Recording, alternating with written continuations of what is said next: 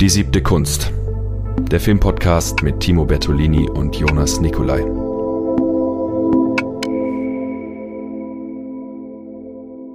Und damit ganz herzlich willkommen zu einer weiteren Folge Die siebte Kunst.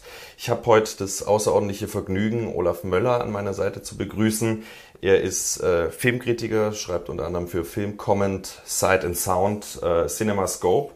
Nein. Nicht mehr? Ich habe für Film Comment geschrieben, mache ich vielleicht auch wieder noch hin und wieder. Ich habe hin und wieder für and Sound geschrieben und ich schreibe nicht mehr für CinemaScope. Okay. Aber ich habe all das getan.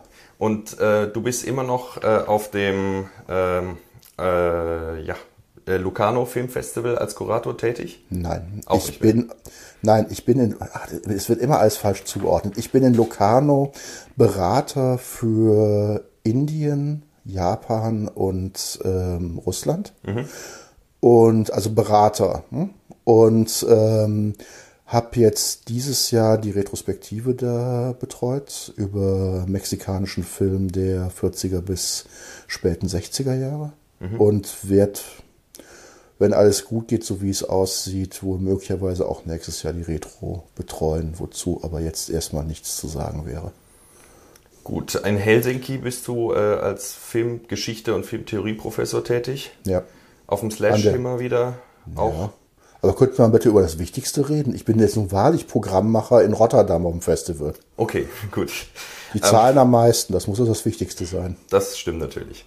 Ähm, und wir sind heute hier, um über Kaffee zu sprechen. Über Kaffee zu sprechen und über extremes Kino zu sprechen, über Transgressionen, über Provokation und ähm, würde mich mal interessieren, wo würdest du sagen, hat Film die Möglichkeit zu sagen, äh, wir übertreten Grenzen, wir provozieren? Die Frage ist, warum sollte Film das tun? Das ist eine gute Frage, Ich weiß. aber Film tut es ja häufig. Tut es das? Tut es das immer noch? Kann es das überhaupt noch? Ja, das ist genau die Frage, auf die ich dann im Endeffekt hinaus will. Eben deswegen den ganzen Quatsch können wir uns sparen dazwischen. Ich meine, es gibt ja immer irgendwie, das läuft ja immer nur 27 Minuten, da kann man das Zwischengeplänkel alles weglassen. Okay, okay. Ähm, naja, die Frage ist, wir wir hatten uns, also jetzt nur liebe Zuschauer, damit ihr, damit Sie wissen, wie ich jetzt hier überhaupt gelandet bin. Ähm, wir hatten uns beim Dreh von ähm, Norbert Pfaffenbichler getroffen, von seinem neuen Film und hatten darüber gesprochen, über ähm, gibt es, ähm, kann man, wie kann man heute, oder gibt es noch Provokation im Kino, Transgression und ähnliches. Und ich ließ da einen Satz los aus einer Dokumentation von, ich glaube schon vor 15 Jahren, über Peter Zadek. Und Zadek sagte damals schon, dass ähm, das Subversivste, was man im Theater zu dem Zeitpunkt tun könnte, war, äh, sei eine klassische Tschechow-Inszenierung. Also nicht nur Tschechow, sondern Tschechow wirklich ganz klassisch inszenieren. Das fand ich sehr schlüssig. Ähm, weil wenn ich mich umschaue, ist ja letzten Endes das Klassische, das mittlerweile Unverdaulichste geworden.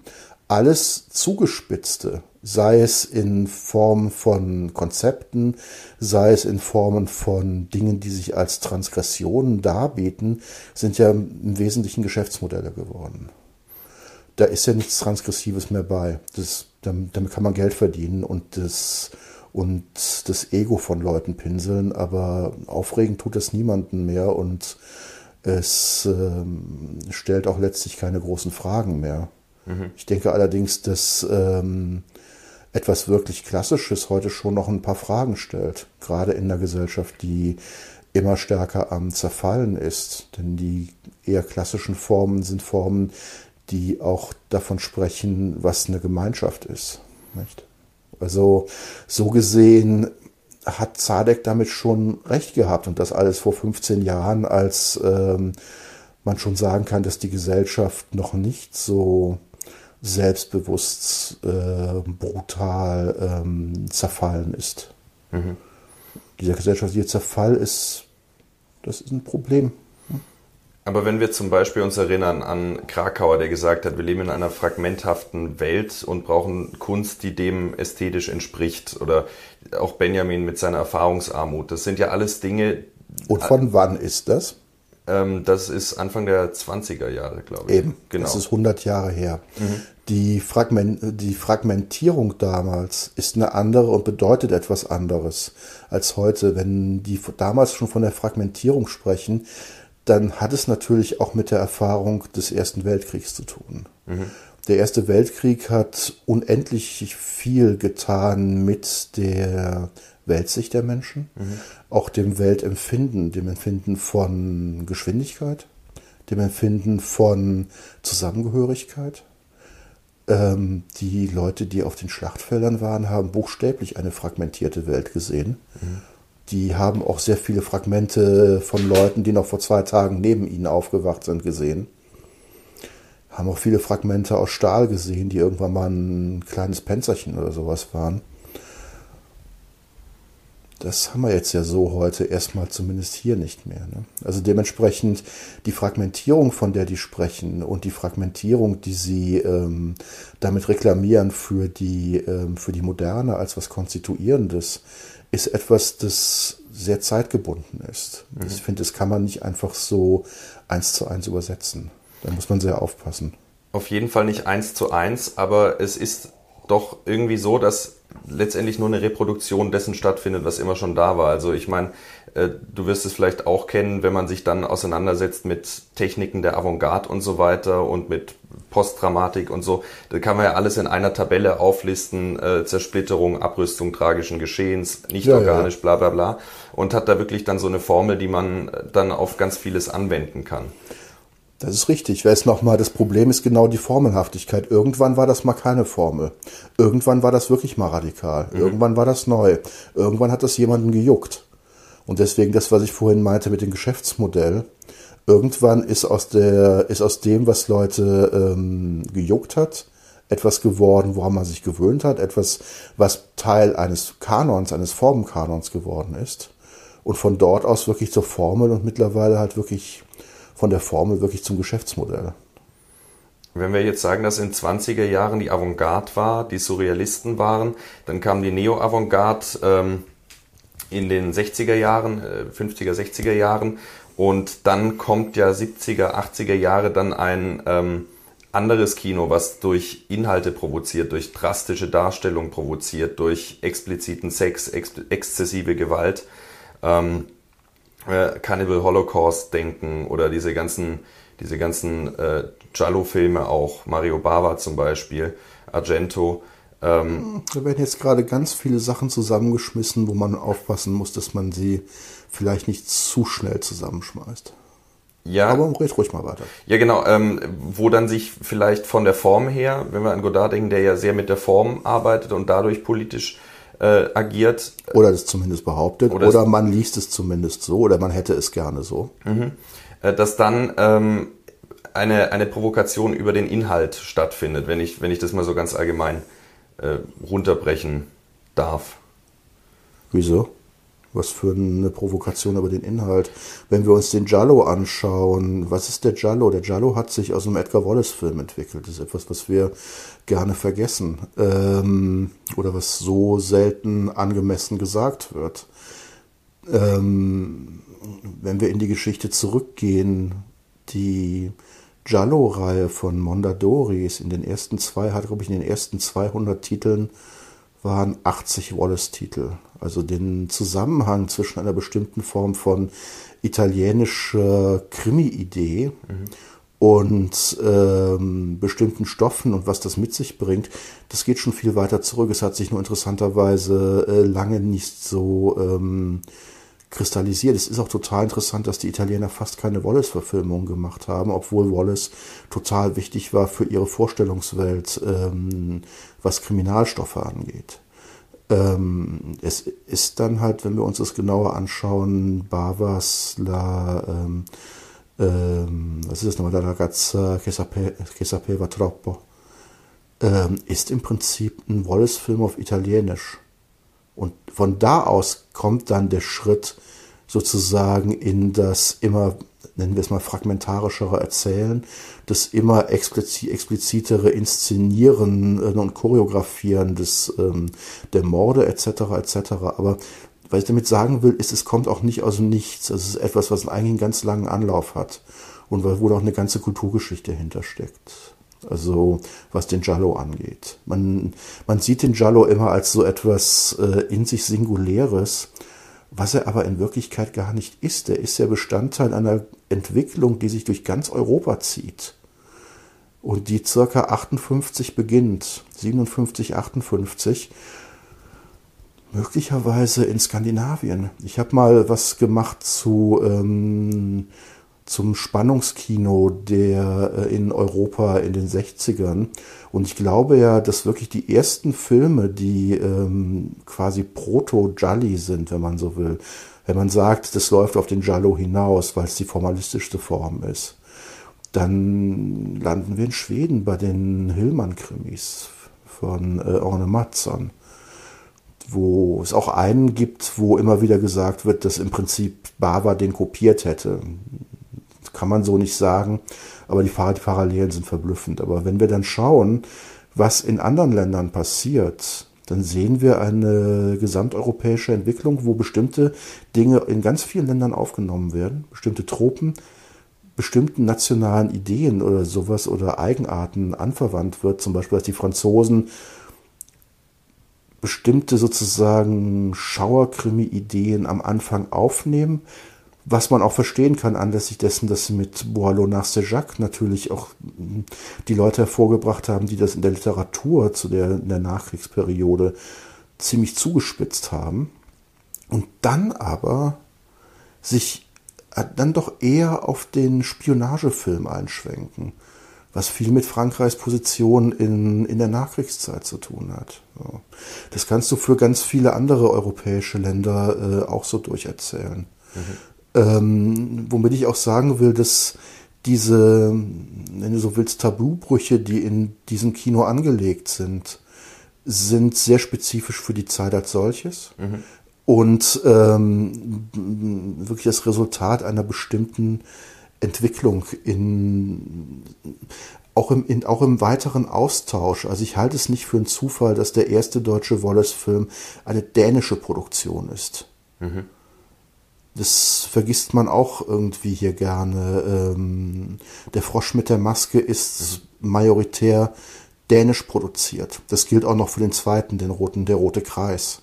Und erst ab dem dritten sind es majoritär äh, bundesdeutsche Produktionen. Ähm, also die Verbindung da Dänemark-Schweden. Hm? Mhm. Das, ähm, das ähm, anscheinend dort eine bestimmte, da kommt was an oder, oder da, da, da verbindet sich was. Das, die Filme sind aber zum Teil eben auch in, also in Deutschland kannte man diese, die, diese schwedischen Filme auch.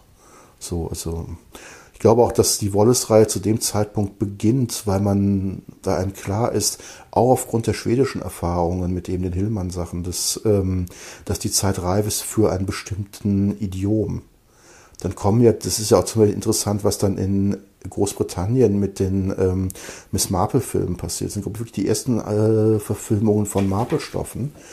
Und sie drehen das gesamte Miss Marple-Universum um. Das hat ja mit Miss Marple, den Roman, wenig zu tun, in Wirklichkeit. Es hat viel aber mit diesen Schauerkrimis zu tun. Wir reden von diesen Margaret Rutherford-Verfilmungen. Genau, genau. Das ist ja, das hat ja mit so. Dame Agatha äh, hat diese Filme ja gehasst mit einer Inbrunst die, die kaum zu beschreiben ist, ähm, weil sie einfach fand, dass Rutherford ist das Gegenteil von äh, Miss Marple. Das stimmt auch. Mhm. Auf der literarisch gesehen ist es, hat, hat Margaret Rutherford nichts zu tun mit, ähm, mit Miss Marple. Ähm, und auch die Art, wie die Geschichten erzählt werden und wie sie zugespitzt werden, hat wenig mit der christischen sozusagen Idee von Suspense zu tun. Das geht wirklich mehr zu Edgar Wallace rüber. Mhm. Also da passiert was äh, in, zu dem Zeitpunkt, was ähm, jetzt als Krimi sich in eine bestimmte Art und Weise entwickelt und wo ich das Gefühl habe, es, es läuft dann irgendwann eben mit dem Ende des Giallo in den frühen 70ern, das zerfällt dann auch irgendwann. Weil es gibt andere Formen, die aus anderen Ecken entstehen, wie zum Beispiel dann den, ähm, den Slasher-Film, aber der Slasher-Film ist eigentlich ein, ein spät 70er Phänomen, also die doch etwas zugespitzteren Horrorfilme aus den USA, mhm. nicht? Äh, und dann eben die, ähm, den letzten Ausläufer, wenn man so will, des Mondo-Kinos. Denn ich meine, was ist denn das, dieses ganze ähm, Kannibalenzeug und sowas? Das, das, hat, das kommt ja auch woher. Mhm. Das ist ja im Endeffekt, ist es ja die, nennen wir es mal, dass die, der wirklich das, die, die aller, aller, allerletzte Version eines, ähm, eines Kinos, das man eigentlich so seit den 20er Jahren kennt. Expeditionsfilme, mhm. ähm, Großwildjagdfilme. Ne? Und ähm, dann ab den 60ern, eigentlich sogar schon seit den späten 50ern, ein immer sensationalistischeres Subgenre des Dokumentarfilms. Also all das speist ja dieses Kino. Dieses Kino, das dann wirklich davon äh, Xenophobie lebt. Afrika Adio wäre ein Beispiel vielleicht. Afrika Adio ist einer der kompliziertesten Filme des Universums. Der ist so kompliziert, darüber kann ich nicht in zwei Minuten sprechen. Okay. Das meine ich ernst. Das mhm. Problem ist, es ist ein Paradebeispiel für ein wirklich zutiefst reaktionäres Machwerk auf einer Ebene, das auf der anderen Ebene so illusionslos exakt den Finger in so viele Wunden legt und so viele Sachen erzählt, wenn man sich den mal genauer anschaut. Ich habe den vor ein paar Jahren mal wieder gesehen und dann noch endlich in der italienischen Fassung, ähm, die ja länger ist als das, was man im Ausland gesehen hat. Vor allen Dingen der Voice-Over viel rassistischer ist. Mhm. Also die, die englische Fassung ist wirklich gedämpft, was den Tonfall angeht. Ähm, was interessant ist, ist, dass zum Beispiel der in Afrika Adio schon der Genozid in Ruanda drin steckt. Mhm. Das, das scheint kaum jemand zu erinnern. So eine relativ kurze Szene, nur fünf Minuten oder sowas. Aber da wird schon äh, Hutus gegen Tutsis, wird schon exakt genauso erzählt, wie es dann Dekaden später, als der Rest der Welt darauf auch mal aufmerksam wird, es wird exakt identisch erzählt. Es hat keine Entwicklung in all diesen Dekaden gegeben, in dem Narrativ oder auch was in dem Land passiert. Mhm. Das sind so Sachen, wo einem dann schon mal ganz kurz der kalte Schweiß ausbrechen darf. Das, ähm, wenn du merkst, irgendwie 30 Jahre schwelt ein ethnischer Konflikt ganz klar ähm, postkolonialen Zuschnitts vor sich hin man weiß davon, denn der Film war ja wahnsinnig populär. Also im Prinzip wusste man, was da vor sich geht. Aber es interessiert niemand. Und dann passiert es wieder. Und wer weiß, ob es nicht nochmal irgendwann wieder passiert. Mhm. Das ist schon beunruhigend. Aber klar, Afrika Adio ist natürlich das, das wahrscheinlich beste, weil komplizierteste Beispiel für das Mondo-Kino. Mhm. Also das, es gibt ja es gibt ja unglaubliche Massen an Filmen äh, äh in, in, in, in dieser Produktionsweise. Das, ähm, man redet im Allgemeinen ja immer nur über Jacopetti und Prosperi, aber die sind ja echt nur die Spitze von einem riesigen Eisberg. Mhm. Und mit diesem riesigen Eisberg hat man schon was in den Raum gestellt, was dann ja in den 80ern dann nochmal mit äh, so Sachen wie Faces of Death, ähm, äh, This is America und so weiter nochmal ganz kräftig nochmal so, ein, so sein Last Hooray hat, wenn man so will. Also diese ganzen Sachen, was dann äh, eben da mit Cannibal Holocaust und so, erscheint mir wirklich als die aller, allerletzte Form dieser Entwicklung eines, sagen wir mal, eines Kolonial, eines Kolonialkinos der, der Sensation. Früher sind halt einfach die Tiere abgeschossen worden, sozusagen. Ähm, da werden sie dann ziemlich furchtbar auch geschlachtet. Mhm. Aber der Instinkt, der angesprochen wird, ist schon derselbe, denke ich mal. Und der, der Unterschied ist ja dann, dass so ein äh, Afrika Adio oder ein Mondokane noch, glaube ich, soweit ich weiß, ohne gestellte Sachen auskommt, wenn ich mich recht entsinne. Und dann, das wäre dann der Unterschied zu einem Faces of Death, der ja behauptet, äh, dokumentarisch zu sein und dann diese Fake-Snuff-Geschichten da macht. Ja. Ähm, naja, wie viel jetzt bei, ähm, bei den äh, Jacopetti Prosperi Geschichten inszeniert oder nicht inszeniert ist, das muss man sich auch noch mal genauer anschauen. Mir ist so, als ob ähm, es zum Beispiel gerade bei Afrika Dio irgendwie so das ein Fall bekannt ist, wo letzten Endes mh, die beiden quasi die Realität inszeniert haben. Mhm. So, ne? Aber ähm, klar, die Idee, es gibt natürlich zu dem Zeitpunkt auch noch ein anderes, ein letztes Vertrauen in eine bestimmte Form von Dokumentarfilm, wo man sich möglicherweise solche Fragen nicht so direkt stellt. Und dieses Vertrauen und diese Kultur ist dann, ja, 15 Jahre später auch weg. Mhm.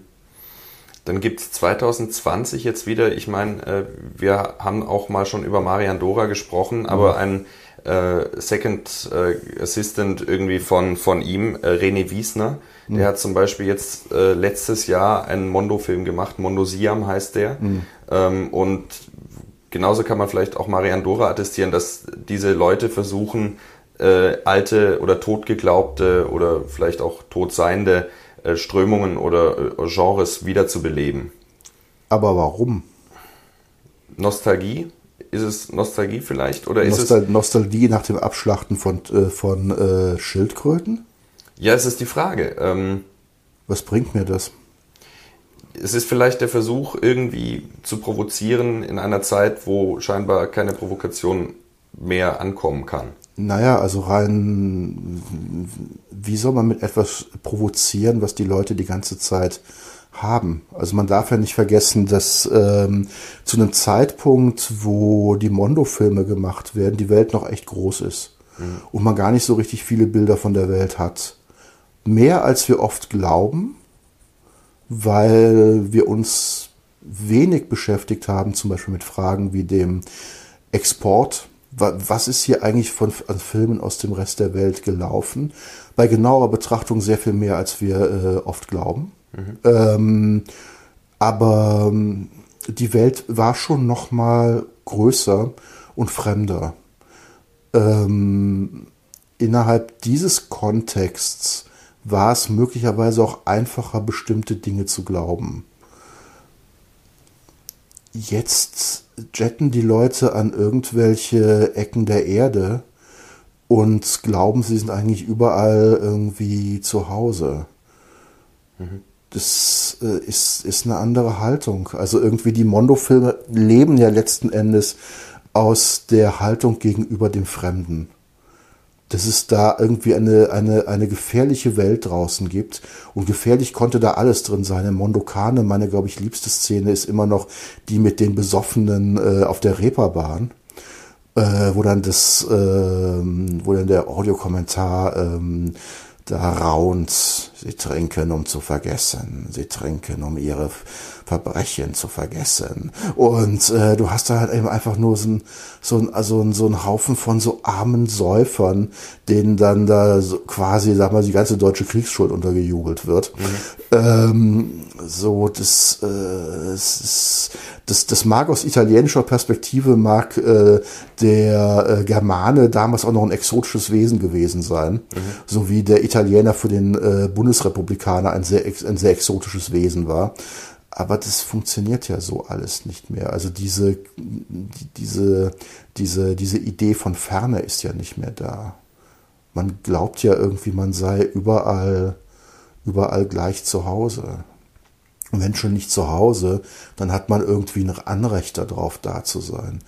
Also es passieren ja, also ich, ich beobachte, was ich irgendwie in den letzten Jahren sehr beobachte, sind so Meldungen über Touristen, die sich in, ähm, also gerade in Südost- und Südasien einfach völlig daneben benehmen in ähm, teilweise religiösen Ortschaften. Mhm. Also irgendwie, was war da, irgendeine Dänin, die sich in Thailand irgendwie halbnackt auf den Tempel draufsetzen, wo und sowas, wo ich immer denke, ich, ich verstehe es nicht. Warum tut man sowas? Mhm. Also wo ist, also was für eine Indifferenz ist da am Werk, dass man sich nicht dafür interessiert, also wo man da gerade ist und was man da tut, dass die Welt letzten Endes nur Kulisse ist. Mhm. Also eigentlich gar nichts mehr, wovor man Angst haben muss. Die Welt ist nur noch dazu da, um, äh, um abgefilmt zu werden oder als Hintergrund. Aber ansonsten Xenophobie kommt erst wieder ins Spiel, wenn irgendwelche Immigranten kommen und äh, Leute glauben, dass jetzt irgendwie ihnen, das, ihnen die Butter vom Brot weggenommen wird. Mhm. Idioten. Ja, also dementsprechend äh, heute einen Mondo-Film zu machen, deucht mich wirklich wie eine völlig nutzlose Exerzitie in, in der Tat Nostalgie. Aber Nostalgie wofür? Wer braucht das? Du hattest vorher schon den Tiersnuff mal angesprochen, der ja auch bei Marian Dora immer wieder stattfindet. Mhm. Und ich habe jetzt vor kurzem im Gartenbaukino haben sie in der Nachtblende äh, Pink Flamingos von John Waters nochmal gezeigt. Ja. Da gibt's diese Szene mit den Hühnern. Ja. Ähm, und da äh, kann man über Moral sprechen, aber man muss festhalten, dass diese Szene vielleicht gerade heute oder genauso wie damals, aber auf jeden Fall eine Wirkung erzeugt, die ähm, einen den Film nicht einfach als Film von sich wegstoßen lässt, sondern man wird da durch diese Echtheit, durch diese echte Folter ähm, in einer ganz anderen Art und Weise affiziert.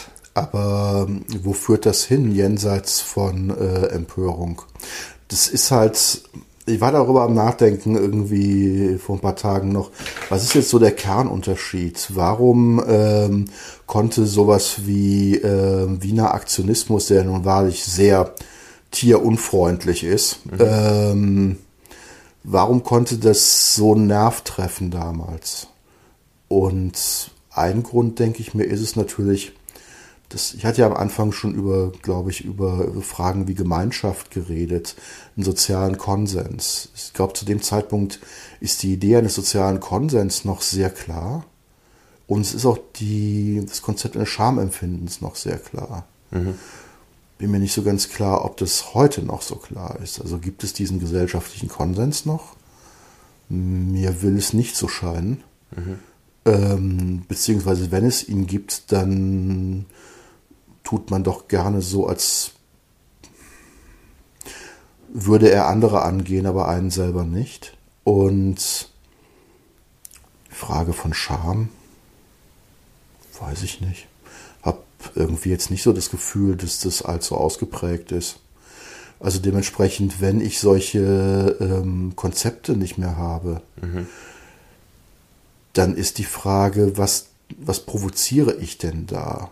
Also womit hantiere ich da? Also wenn ich jetzt heute irgendwie Hühner folter, mhm. ähm,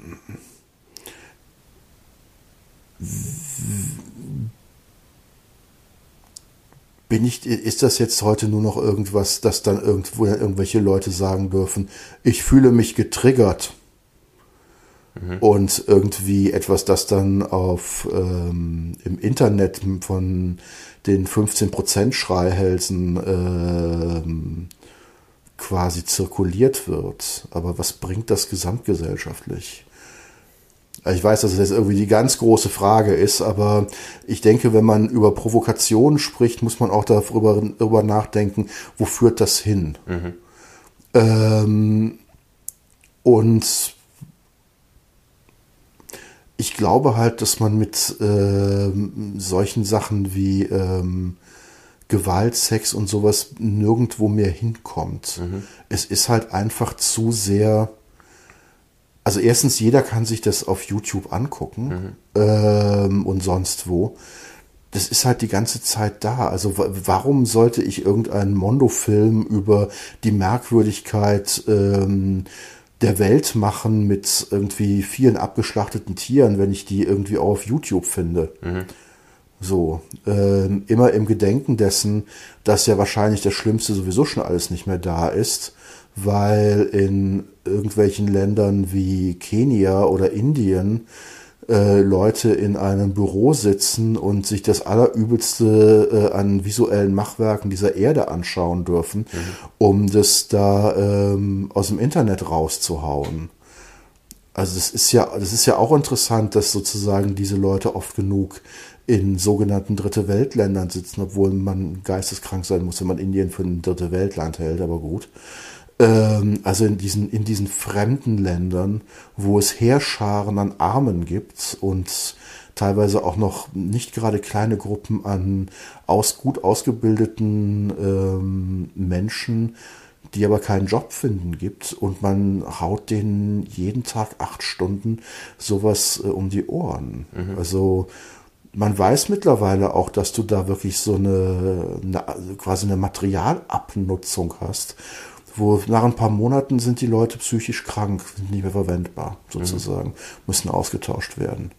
Ähm, das Internet produziert letzten Endes auf diese Weise in der Abwehr von solchen Sachen, wo du sozusagen auch wirklich nur das, das Übelste abwehren kannst mhm. und nicht das Halbübelste mehr, ähm, provoziert ähm, eine sich immer weiter ähm, vergrößernde Gruppe an psychisch kranken Menschen. Mhm. So. Ähm, Wenn man jetzt äh, einen Film wie. A Serbian Film zum Beispiel in den, ja. in, in den Topf haut, ähm, der dann häufig ja gerechtfertigt wird damit, dass es irgendwie eine Metapher für die Zustände in Serbien ist und ein Hilfeschrei und so weiter, dann auch vom Titel ist, abgeleitet. Man muss auch sagen, der ist wirklich interessant, weil das wirklich das extremste Beispiel ist für das serbische Wundenkino. Mhm. Also du hast den, also irgendwie der Rest der Welt hat ja gerade mal äh, den Film und Life and Death of a Porn Gang sozusagen mhm. mitbekommen. In Serbien gibt's viel mehr. Mhm. Und da kann man schon mal darüber reden, ähm, was das mit den, was das mit den, den Krieg, den Zerfallskriegen des früheren Jugoslawien zu tun hat, was das mit inneren Problemen in Serbien zu tun hat, dass die Serben andere Weisen, Arten und Weisen auch dafür finden, mit diesen Problemen umzugehen, scheint ja keinen guten Geist zu interessieren und das sieht man dann eben nicht. Das heißt zu Deutsch, dass diese Filme so prominent sind, dass andere Filme, die vielleicht nicht so prominent sind, ähm, die sozusagen nicht so extrem sind, dann wiederum nicht zu sehen sind und nicht diskutiert werden, erzählt ja vor allen Dingen etwas darüber, wie wir die Welt sehen möchten, wie wir vielleicht auch die Serben sehen möchten. Mhm. Wir möchten die Serben als gewalttätigen Abschaum sehen. Mhm. Das äh, ist vielleicht auch nicht so hilfreich. Dass die in der Srpska Republika dass da ein paar merkwürdige Gestalten rumlaufen, fraglos. Aber uns so vorzustellen, dass, äh, ja, das sind da wahrscheinlich die einzigen beiden serbischen Filme, die irgendjemand in den letzten 30 Jahren gesehen hat. Mhm. Äh, es weiß ja, glaube ich, kaum jemand äh, wahrscheinlich, äh, wie gut die Serben in Komödien sind, nicht? Mhm. Und wie wahnsinnig intelligent die Serben auch irgendwie über die allseitige, den allseitigen Wahnsinn ihrer Existenz äh, im Genre der Komödie irgendwie erzählen. Aber das will man ja nicht wissen. Mhm. Das ist so ein bisschen, ich bin ja in, bin ja bei dem, beim Slash so ein klitzekleines bisschen mal beinahe mit äh, äh, dem lieben Markus aneinander geraten, als ich äh, mich darüber beschwerte, dass ähm, der eine japanische Erotikfilm im Programm war schon wieder so ein SM-Ding und mhm. dass ich echt einfach nicht mehr aushalte, dass äh, die Scheißwestler nichts anderes zu sehen scheinen. Mhm. Nichts. Immer wenn irgendwas kommt, ist es extrem Japan, SM und so weiter. Mhm. Als ob es da nichts anderes gäbe. Und die, ähm, also letzten Endes diese, diese Klischeisierung von Japanern als so merkwürdigen Perverslingen. Mhm. In Japan werden, wird dann unendlich viel, äh, wird dann unglaublich zum Teil wahnsinnig frauenfreundliches Erotikkino ähm, realisiert. Davon sieht man hier aber nichts. Mhm. Es könnte ja der Idee in die, in, die Quere kommen, dass Japaner einen an der Klatsche haben. Man sollte an dieser Stelle vielleicht wissen, dass ich dass mein Ursprungsstudium ähm, äh, Japanologie ist und dass ich bei allem, was Japan angeht, extrem empfindlich bin. Mhm. Also weil ich habe da wirklich jetzt lang genug irgendwie, irgendwie gelebt und ähnliches, um zu wissen, also wie grotesk das ist, was wir aus Japan machen und wie mhm. ekelhaft letzten Endes. Das heißt sozusagen, die, die Filme, die hier gesehen werden und der, von der breiten Masse rezipiert werden, sind sozusagen schon Ausdruck einer ideologischen Vorprägung. Unsererseits. Un, unsererseits, genau. Absolut. Ja. Absolut. Und auch eben das, wie wir die Welt sehen wollen. Also wie gesagt, wir wollen Serben als, ähm, als äh, psychopathische Massenmörder sehen. Wir wollen Japaner als, ähm, als erotische äh, Perverslinge sehen und so weiter. Gibt dann auch mal wieder ein bisschen Ausnahme, aber da zeigt sich schon nochmal die, eine gewisse Xenophobie auch in, im allgemein ver, äh, verbreiteten Weltbild und das halt eben auch unter in Gruppierungen, die sich für sehr offen halten. Aber ihre Offenheit ist dann Huhu, SM, Huhuhu. Mhm. Serienmörderfilm mit Meta, Huhuhu. Aber nicht sozusagen, was sie damit über gesellschaftliche Gruppen, über Länder, Kulturen und so weiter ähm, erzählen. Könnte man nicht vielleicht auch sagen, dass da ein Wunsch da ist nach solchen Inhalten und die halt in, sagen wir mal, im deutschsprachigen Raum nicht so produziert werden? Also geht ja nicht nur um, geht ja nicht nur um den deutschsprachigen Raum, es hm. geht ja weit über, geht ja weit über den deutschsprachigen Raum hinaus. Das hat ja mit dem deutschsprachigen Raum fast nichts zu tun. Okay. Also diese serbischen Filme waren ja wirklich, sind ja überall reingeschlagen und mhm. ähm, ähm, ein anderes serbisches Kino kriegst du trotzdem fast nirgendwo größer mal zu sehen. Mhm. Hat auch damit zu tun, natürlich dann, dass die Serben nicht in der EU sind, die Serben sind in bestimmten Filmförderungs- und sowas Strukturen nicht drin. Das kommt dann ja auch alles sozusagen mhm. zum Tragen, nicht? Ähm, Japaner sind auch in bestimmten Strukturen nicht drin. Also es sind auch strukturelle Fragen. Du kriegst aus Island kriegst du den letzten Dreck zu sehen, mhm. ähm, weil die in irgendwelchen Strukturen drin stecken. Ähm, das muss dann schon alles nochmal zirkuliert und ventiliert werden. Aber Japan, Gott bewahre. Mhm. Ich meine, so zeitgleich war ja dann dieser Human Centipede aus den Niederlanden dann da. Und vor allem dann mit dem zweiten Teil, der ja dann sehr, sehr eingeschlagen ist ähm, und damit wieder im europäischen Raum. Und dann ansonsten kann man vielleicht noch nach 2000 eben den New French Extremity vielleicht äh, noch feststellen als Bewegung. Ja, aber, das ist, als ja, aber das ist doch wirklich das größte Geschäftsmodell. Mhm von allen. Also das ist, äh, weil man auch sagen muss, äh, da, da waren die Franzosen eigentlich immer sehr ehrlich. Mhm. Sie haben immer gewusst, dass äh, sozusagen so eine bestimmte Anti-Haltung, eine gewisse Aggressivität das verkauft sich. Mhm. Ähm, und du hast halt wirklich eine, in der französischen sozusagen Kunstgeschichte, Filmgeschichte sowieso, kommt das immer wieder hoch. Mhm. Also für die Franzosen existiert sozusagen die Provokation als Geschäftsmodell schon seit sehr langer Zeit. Mhm. Und das ist dann mal wiedergekommen, weil es einen Markt dafür gibt. Würdest du Ein Markt, der halt eben aus immer, aus letzten Endes aus einer immer schwierigeren Definition äh, dessen, was Genre ist, zu tun hat. Mhm. Ein, mit der immer stärkeren Auslösung oder Ablösung von Genre aus dem allgemeinen Filmdiskurs und dabei aber auch gleichzeitig einer Zuspitzung, was man sich so von Genre erwartet. Es ist ja für mich immer interessant, wenn man zu einem Genrefilmfestival fährt so einen ganz geradlinigen Actionfilm oder einen No-Nonsense, No-Bullshit-Horrorfilm kriegst du ja kaum noch zu sehen. Das muss dann ja auch schon immer noch mal was, noch mal was mit kulturellem äh, Mehrwert sein. Mhm. Äh, wo man dann irgendwie auch denkt, irgendwie, ja, Kinders, Jetzt möchtet ihr ja irgendwie die ganz wilden Leutchen vom, äh, von, von der Genre-Fraktion sein, aber sozusagen so den, so das äh, bürgerliche Sahnehäubchen des Kunstverdachts habt ihr doch auch alle ganz gerne. Mhm. So, also siehe, also dieses für mich ja wirklich, wirklich ekelhafteste, was ich mir gerade so vorstellen kann an Begrifflichkeiten, Elevated Genre. Mhm, mh gab, äh, gab ein Interview mit äh, John Carpenter, wo äh, man ihn danach fragte und er nur sagte, ich weiß nicht, wovon Sie reden. Mhm. Dann kam eine Nachfrage und er meinte, ich weiß nicht, wovon Sie reden. Ähm, recht hat er. Aber ähm, das ist halt wahnsinnig eitel letzten Endes. Da ähm, da gibt man, also da fühlt man sich halt schon irgendwie so ein bisschen erhaben. Wir machen jetzt hier so das ganz provokante Zeug. Ho, ho, ho.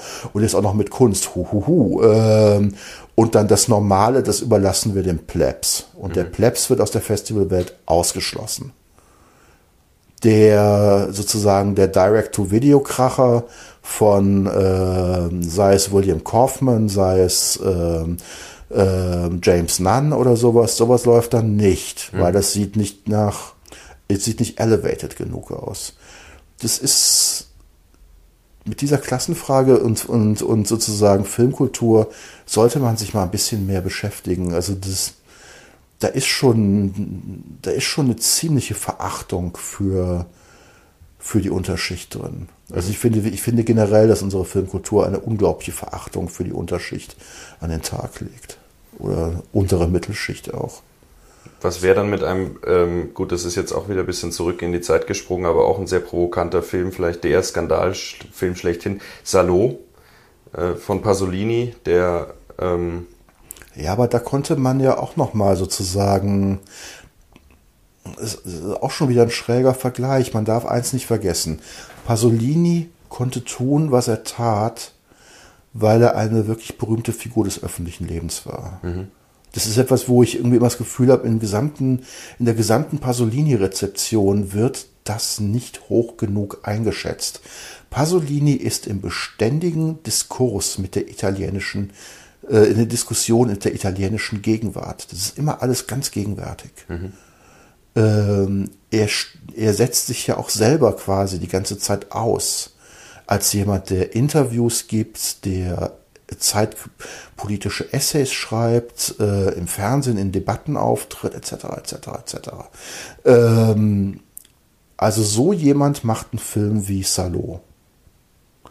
Salo als ein Film zu einem der allerletzten Zeitpunkte, wo du sagen kannst, okay, wir sind hier in einer Zeit, wo du noch so eine Idee von Gemeinschaft hast, von einem Konsens und das wird jetzt frontal, dem wird was entgegengestellt.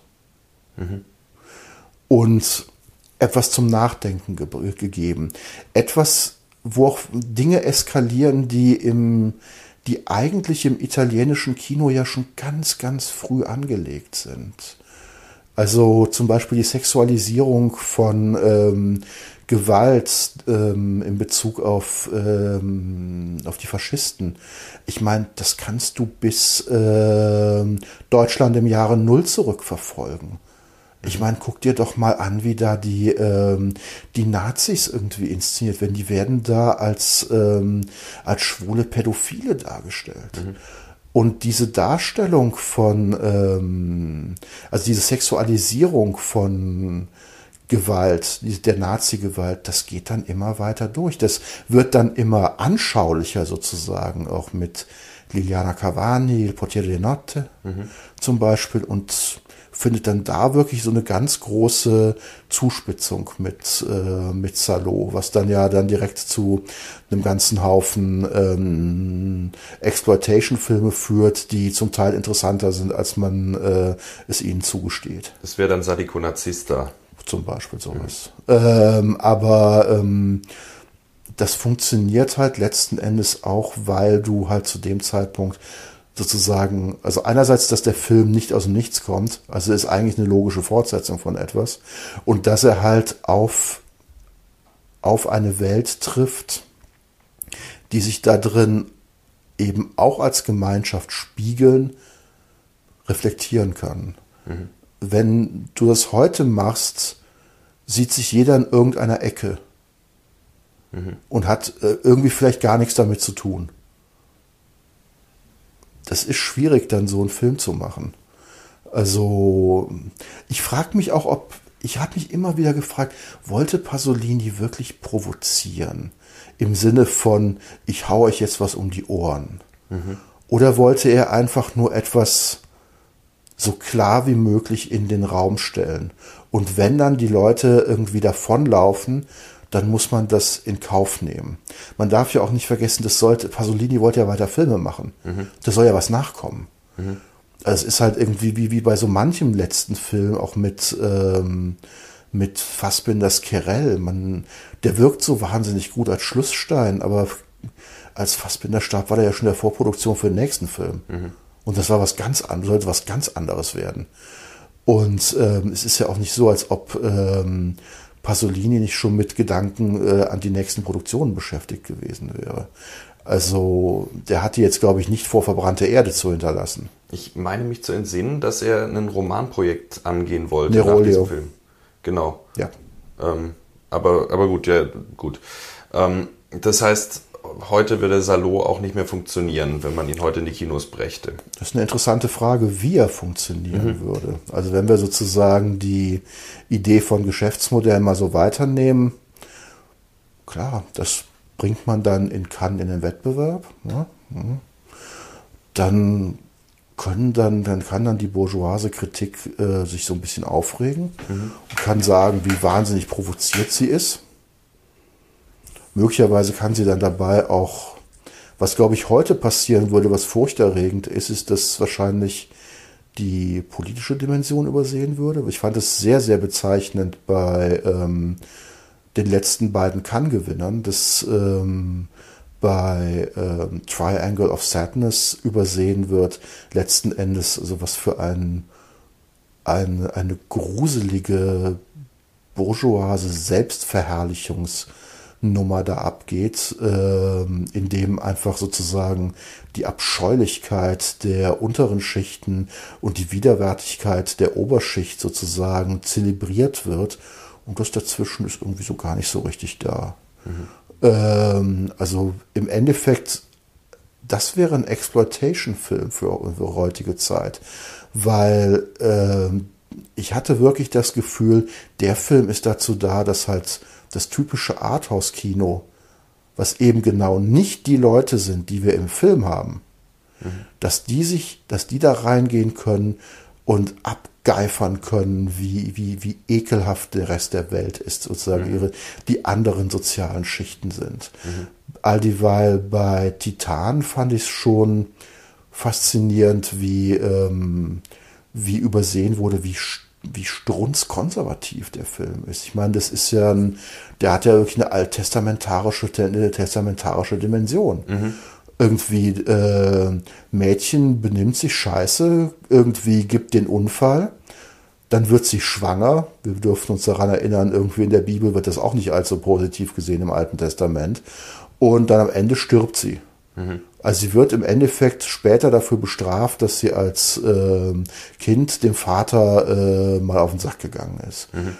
Also so richtig, so richtig fortschrittlich finde ich das nicht. So. Mhm. Ähm, wurde jetzt auch nicht so wahnsinnig viel drüber gesprochen. stattdessen hat man dann irgendwie über diesen ganzen, ähm, über diesen ganzen Provokationskitsch gesprochen, den man irgendwie, der irgendwie doch auch irgendwie alles schon von David Cronenberg und so bekannt sein sollte. Mhm. Und denkst du, ja, aber Kinders, wo ist denn jetzt die Provokation? Das, was ihr für provokant haltet, das haben wir leider alles schon vor 20, 30 Jahren irgendwie bei Cronenberg und sowas gehabt.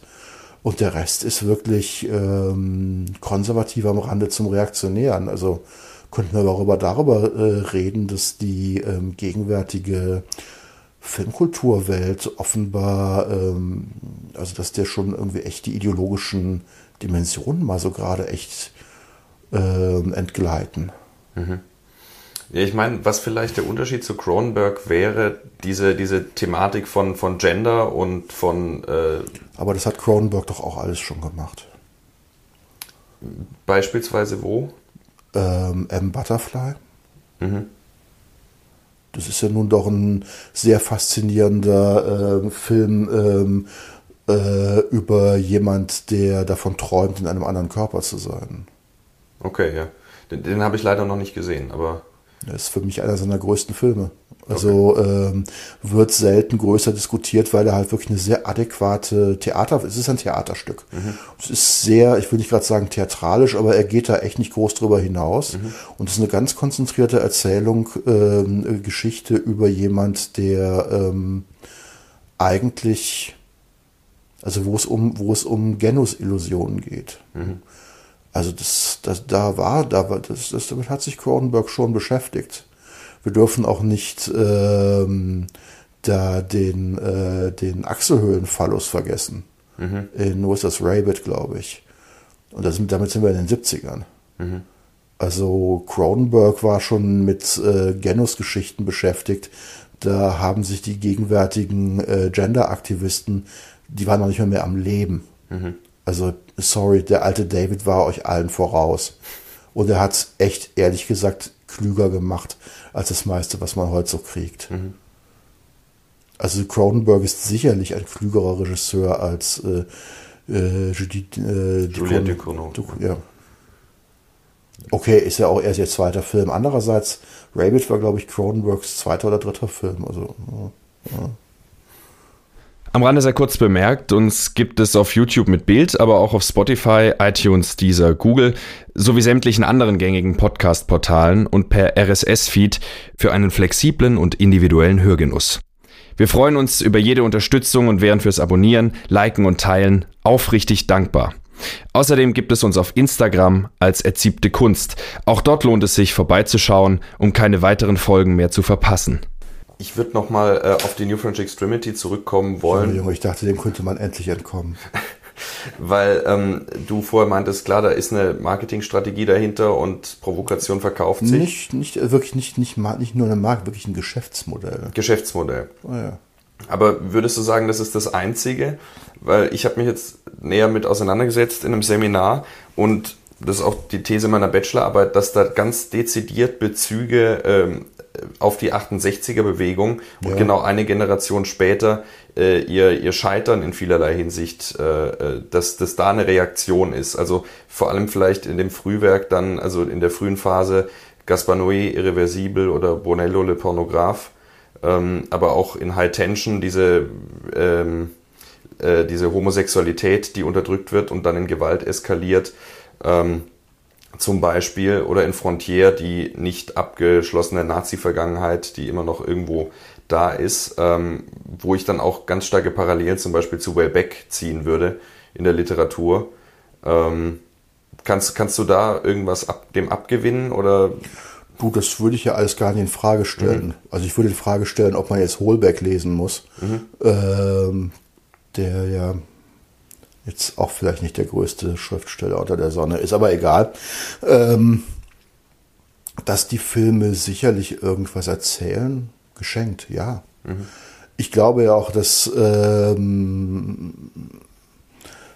wenn man es sozusagen so nehmen will, wenn wir jetzt sagen, so ähm, die 68er sind diejenigen, die dann auch eben mit diesen Provokationsdingern da ankommen oder was man damit gerne so verbindet, eben wie Aktionismus und sowas, da, dann, ähm, dann hat es sicherlich seinen tieferen Sinn, dass man ähm, auf ähnliche Strategien sozusagen ähm, zurückgreift. Ähm. Aber man sollte nicht erwarten, dass es dieselben Wirkungen hat. Also, heute jetzt noch jemand davon genauso schockiert ist. Mein, sozusagen mein, mein Grundproblem ist, äh, dass man glaubt, dass bestimmte Formen sozusagen von ähm, Provokation ähm, sozusagen gültig, sozusagen, ähm, zeitlos sind. Und das sind sie sicherlich nicht. Ähm, die, die erwähnten Franzosen kommen in eine bestimmte, auch bestimmte Ökonomie rein, sie kommen in eine bestimmte Seekulturenwelt rein. Ähm, das ist was, das wahrscheinlich zum den allergrößten Teil der Kinogänger nicht tangieren wird. Das ist was für für so ein für ein Festivalpublikum und äh, halt auch ein spezifischeres Festivalpublikum, aber das Gros des, äh, der Kinozuschauer wird das niemals in irgendeiner Weise berühren. Ähm, und das ist halt der Unterschied mit ähm, 50 Jahre früher. Also ich war da halt eben gerade noch mal in Bezug auf die äh, Wiener Aktionisten drüber am Nachdenken, dass ähm, ja viele von diesen Aktionen, die werden ja die wenigsten Leute gesehen haben. Was sie aber wussten, waren die Diskussionen und die Beschreibungen. Das heißt, die Provokation hat letzten Endes durch das Aus Ausbreiten in der Gesellschaft gewirkt, was auch Zeit braucht. Und ähm, diese Zeit ist heute oft genug gar nicht mehr da und auch dieses, dieses Gesellschaftsbild ist nicht da. Es ist so einfach zu sagen, das geht mich nicht, das ist, das ist mir egal. Und das war damals, glaube ich, nicht so der Fall. Damals war es sehr viel schwieriger zu sagen, das hat mit mir nichts zu tun. Und so gesehen ähm, kann man das, also es gibt wahnsinnig viel, was man da zu den Franzosen sagen kann und ähnliches. Man sollte nur bitte nicht glauben, dass, äh, dass das in irgendeiner Weise provokant wäre. Mhm. Das halte ich für ein großes Missverständnis. Und sei es auch einfach schon einfach nur deshalb, weil es äh, wahrscheinlich 98 der Prozent der Leute, die man würde provozieren wollen, nie erreichen wird. Mhm. Also auch dafür ist auch einfach der, der Medienmarkt viel zu aufgesplittet. Mhm. So, also dementsprechend mögen die sozusagen äh, tradierte, ähm, tradierte Ästhetiken ähm, fortführen, die mit äh, Sex und Gewalt zu tun haben. Aber die Wirkung ist eine ganz andere. Mhm. Ich denke auch der Einsatz letzten Endes. Also warum macht man das? Ähm, wenn man einen Film machen wollte, der sich kritisch mit den 68ern auseinandersetzt und ähm, das auf eine breitere Basis stellen wollte, glaube, traue ich den Regisseuren äh, schon zu, dass sie äh, wahrscheinlich wissen, dass sie dafür jetzt echt nicht die, ähm, die äh, sinnführendste Ästhetik, ähm, den sinnführendsten äh, Erzählt äh, Zugriff ähm, gewählt haben. Mhm. Das kann man schon anders machen. Ich meine, über, ich meine, über die Babyboomer, über die 68er, das ganze Chaos, was die irgendwie teilweise mit Selbstherrlichkeit, was weiß ich, alles angerichtet haben. Mhm. Da gibt's viel drüber zu reden. Sehr, sehr viel. Mich persönlich interessiert leider gerade was ganz anderes, nämlich das Versagen Leute meines Alters, was ein eklatantes Versagen war und worüber aber irgendwie nicht gesprochen wird. Und das ist dann schon, ich warte mal auf den Film, in dem endlich mal ähm, so der durchschnittliche bundesdeutsche 50-Jährige als ähm, politischer Vollpfosten äh, dargestellt wird. Mhm. Das wäre mal, das wäre mal angebracht. Wie müsste der aussehen dann? Gute Frage. Ich meine, ich hätte ja nichts gegen eine Komödie. Mhm. Aber eine, wo ganz klar ist, dass äh, man nicht über die Leute lacht, sondern wo einem das einem schon klar sein muss, dass ähm, die Komödie als eine der ältesten Formen der Gesellschaftsanalyse sozusagen mal wieder zum Einsatz kommt. Denn wenn wir ins griechische Theater zurückgehen, war ja die Komödie schon ein, ein Genre, mit, mit dem wirklich Gesellschaftsanalyse betrieben wurde. Und das fände ich jetzt nicht so ganz dumm. Wenn man in Deutschland zurückgeht, würde mir da jetzt am ehesten Loriot einfallen, der das betrieben hat. Diese Kritik am Mittelstand, am Spießbürger. Ja, also ich meine, Loriot ist Bestandteil von einer ganz, ganz langen äh, Kultur im bundesrepublikanischen Raum, wo ich letztens noch mit jemandem darüber gesprochen hatte, dass das merkwürdig spielt so spielt so also so merkwürdig keine Rolle. Das ist in also wie wichtig eigentlich das Kabarett für die Entwicklung des bundesrepublikanischen Kinos war. Mhm. Wie wichtig ist auch das Kabarett für die Entwicklung ähm, politischer Dimension im bundesrepublikanischen Kino war. Mal for the better, mal for the worse. Aber dass es das bis in, dass sich das bis in die 80er Jahre verfolgen lässt, dass es da immer wieder ähm, Leute gibt, die ähm, aus, dem, aus dem Kabarett kommen und eine teilweise sehr ätzende Politanalyse ähm, betreiben. Mhm. Also Loriot ist da wirklich nur ein, einer von ganz vielen. Mhm. Aber ähm, Loriot ist wahrscheinlich derjenige, auch weil er in mancher Hinsicht einer der niedlichsten war mit seinen, mit seinen Loriot-Männchen und Ähnlichen. Und man ihn vielleicht deswegen auch gerne mal schnell unterschätzt. Ähnlich Heinz Erhardt, den man ja auch schnell mal unterschätzt. Mhm. Ähm, dass der noch irgendwie noch eher noch behalten wird. Ähm, all dieweil so andere Gestalten, die vielleicht nicht so niedlich waren oder sowas, äh, schon längst in Vergessenheit geraten sind. Mhm. Also das, ähm, das wäre schon ganz schön, sich damit mal etwas ausgiebiger zu beschäftigen, der sozusagen dem politischen so oder so äh, im, bundesdeutschen, im bundesdeutschen Kino, eben dem, dem Kabarettpolitischen in der bundesdeutschen Komödie. Aber gut. Nee, aber das, ähm, ich befürchte, da, auf, auf den Film wird man noch ein paar Dekaden warten müssen. Mhm. Befürchte irgendwie, ich werde wohl doch noch 80 werden müssen, wenn mir das gelingen sollte, bevor ich den Film zu sehen bekomme. Weil den werden dann leider die Kinder machen mit Rachegelüsten, sozusagen die Kinder mit Rachegelüsten. Mhm was vielleicht das größte Problem ist, dass dauernd irgendwie die Nachgeborenen kommen und äh, sich an allen rächen, während es vielleicht auch sinnvoll wäre, wenn jetzt mal ein gestandener Regisseur meines Alters äh, über das äh, ziemlich weitreichende kollektive Versagen dieser Generation mal sprechen würde in einer sinnvollen Art und Weise. Wenn einer vor, wo sie nicht weglaufen können und nicht wegrennen und sozusagen nicht wegsehen können, weil es eben nichts Provokantes da drin gibt. In Österreich? Außer den Ideen. In Österreich vielleicht ein Ulrich Seidel? Ja. Yeah. Da ist auch noch zu viel Kunst drin. Mhm. Sozusagen. Da, das kann man auch noch zu leicht irgendwo hinwegschieben. Mhm. Mhm. Das heißt, wirklich ein Film für die Masse wäre das, was es bräuchte. Unbedingt. Mhm auch damit auch die Wiedereroberung sozusagen der Masse als ein reales gesellschaftliches und politisches Potenzial und nicht ähm, und nicht als so eine komische Menge an Leuten, die dazu da sind, äh, sich jetzt Oppenheimer anzugucken hm. oder Barbie oder beides oder besser gar nichts davon. Hast du schon was gesehen? Mhm sprengt, sprengt jetzt vielleicht den Rahmen. Ist zu schlimm. Und ich sitze ja schon am Rand des Rahmens.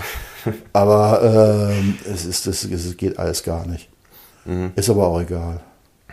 Das, äh, glaube, sowohl der Fall äh, Nolan wie der Fall Gerwig, das wird, sich, das wird sich schneller erledigen, als man glaubt. Mhm.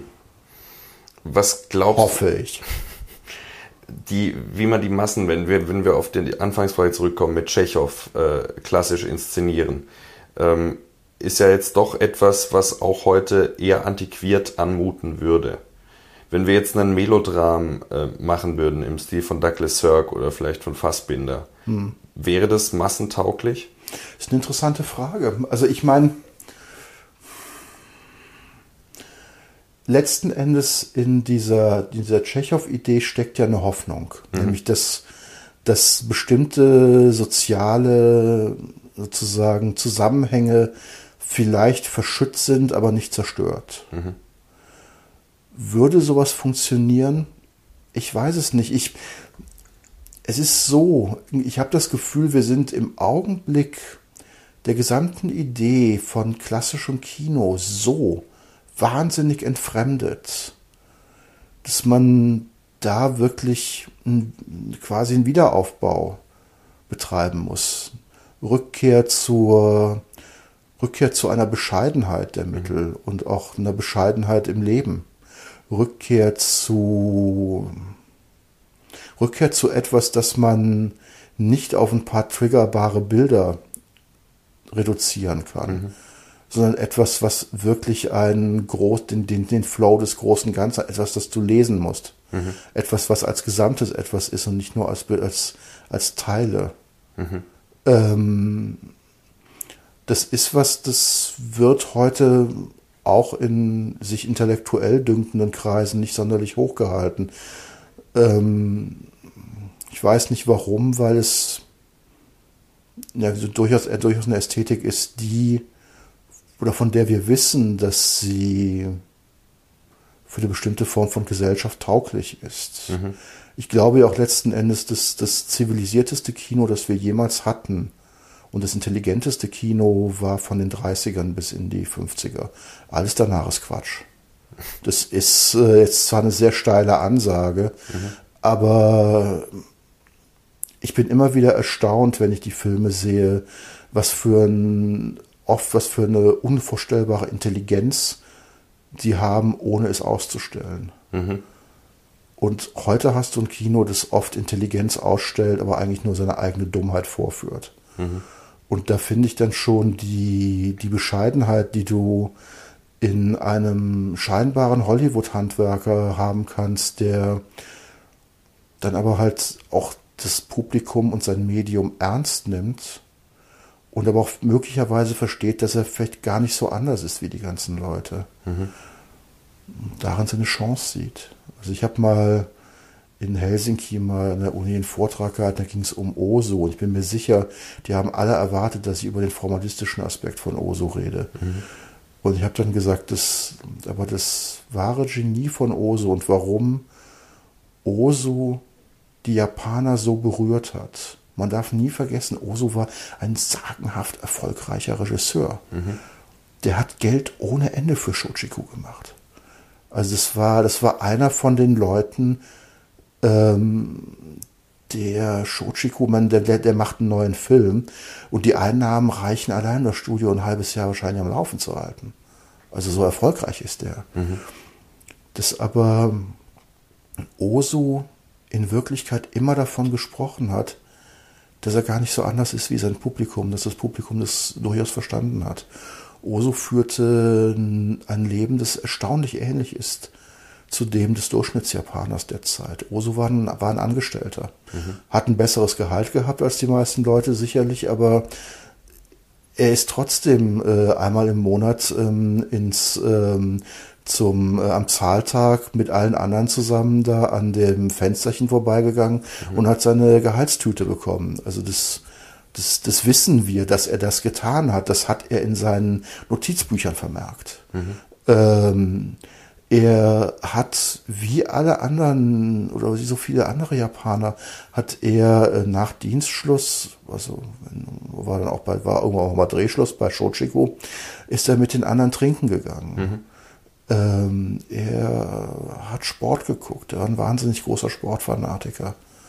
Er hat, er hat ein ganz normales Leben geführt. Mhm. Und diese, aber die, diese Normalität des Lebens wird halt durch diese teilweise sehr verspielte, teilweise sehr strenge Ästhetik in einem Ausmaß sozusagen wahrnehmbar gemacht, dass das Außerordentliche, dass die Normalität und das Einfache und der Durchschnitt ist, etwas ganz Großes wird. Und ich glaube, das, das hat die Menschen berührt, dass jemand, der genauso ist wie sie im Prinzip, darüber spricht, wie erstaunlich sie eigentlich alle sind. Mhm. Und das finde ich sehr, sehr schön. Also so gesehen, ähm, ich gucke mir einen Oso-Film an und dann, dann habe ich immer Hoffnung. Und dabei ist Oso noch nicht, nicht mal mein liebster japanischer Regisseur, aber mhm. muss man schon mal immer wieder gucken. Mhm. Gibt es was, was dich heute noch provoziert? Dummheit. Dummheit. Deswegen bin ich dauernd für provoziert. Und es ist ja ich, doch. Ich, ich, ja? ich, glaube, politische Anmaßung provoziert mich. Also deswegen, äh, deswegen kriege ich Schaum vorm Mund bei einem Film wie Triangle of Sadness. Mhm. Also, also wie, wie, wie widerwärtig das ist, wie man auf andere Menschen schaut, mhm. auf andere Gesellschaftsklassen das, da, damit, damit, damit kriegt man mich wirklich ans, damit kriegt man wirklich Schaum vor, da kriege ich wirklich Schaum vor. Und ich erinnere mich auch noch an diesen ganz, ganz schlimmen Film Verles Süd, ähm, da von dem, ah, wie heißt der nochmal?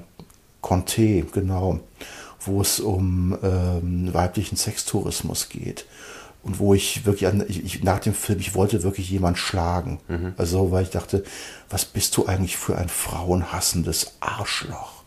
Du traust dich ja noch nicht mal mehr eine Frau mit einem mittelalten Körper irgendwie so ganz körperig beim Tanzen zu zeigen, nur weil so ein durchschnittlicher Körper halt ein durchschnittlicher Körper ist. Was bist du für ein Arschloch, dass du deine, deine Figuren so verrätst? Mhm. Also wie widerlich ist das? Also dass man, ähm, dass es da überhaupt kein Gefühl dafür gibt für sowas. Also ein, die Hauptprovokation meiner Existenz sind so eindeutig äh, ideologische, wenn du so willst. Mhm. Und davon gibt es wirklich genug. Also weil ähm, mich macht es schon wirklich fertig. Also wie, also teilweise ideologisch verkommen, unglaublich viel ist, was ähm, filmkulturell gerade hochgehalten wird und beziehungsweise seit 20 Jahren hochgehalten wird. Mhm. Wenn, wenn also, also, also mit, mit so einem Quatsch wie Sex und Gewalt irgendwie, das muss man bei, bei mir nicht versuchen. Das, mhm. da, da, gibt es eher ein müdes Lächeln und dann ist gut kleiner. Mhm. Kleine haben wir schon alles hinter uns. Da bin ich zu alt für.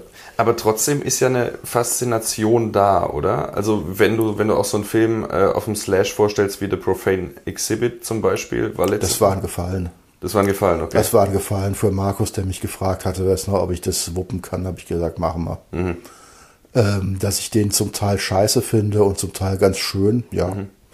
Natürlich gibt es eine Faszination dafür. Ich meine, wer ist, äh, wer ist nicht von, äh, von dem, wovor man Angst hat und vor dem, was man will, irgendwie fasziniert. Mhm.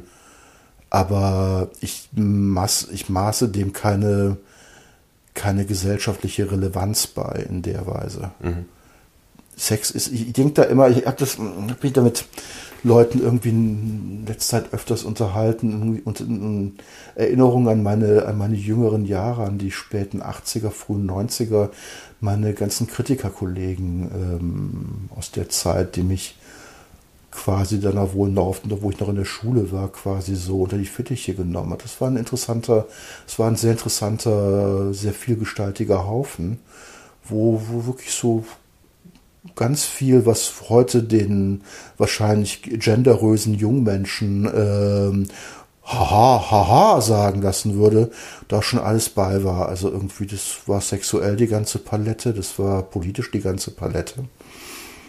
Das Interessante war, dass das alles ziemlich wurscht war. Mhm. Im Sinne von, ähm, wir wussten, dass das ein, dass das, es gab da ein Paar.